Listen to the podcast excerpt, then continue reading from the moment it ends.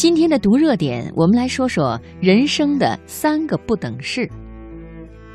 看到了不等于走到了。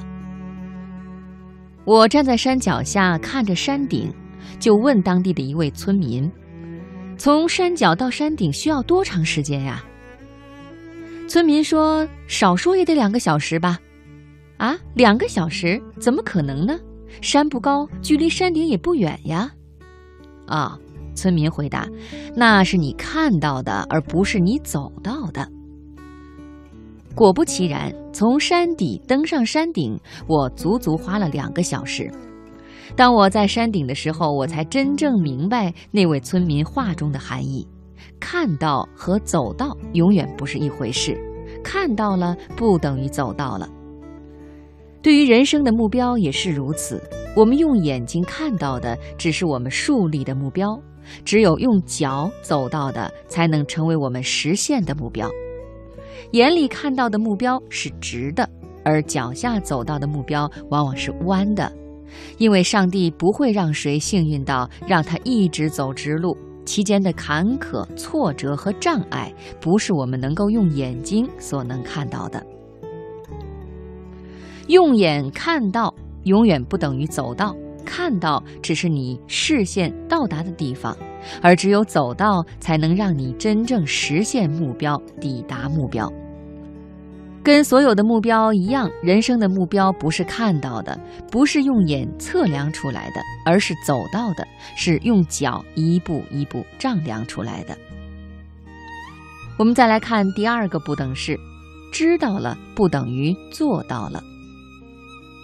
一次，美国通用电气首席执行官杰克韦尔奇应邀来我国讲课。一些企业管理人员听完课以后，感到有些失望，便问：“您讲的那些内容，我们也都知道，可为什么我们之间的差距有这么大呢？”杰克韦尔奇听后回答说：“那是因为你们是知道，而我是做到了，这就是我们的差别。”是的，很多道理很简单，很多道理我们都知道，但这些简单易知的道理，我们却没有去做到。比如，我们都知道聚沙成塔的道理，但我们却常常忽视了那些成功的细沙，不愿做细小的事情，自然也就无法构筑起自己事业成功的高塔。再比如，我们都清楚水滴石穿的道理。但我们却缺少水滴那样的定力，三心二意、浅尝辄止，结果总是在半途而废中与成功失之交臂。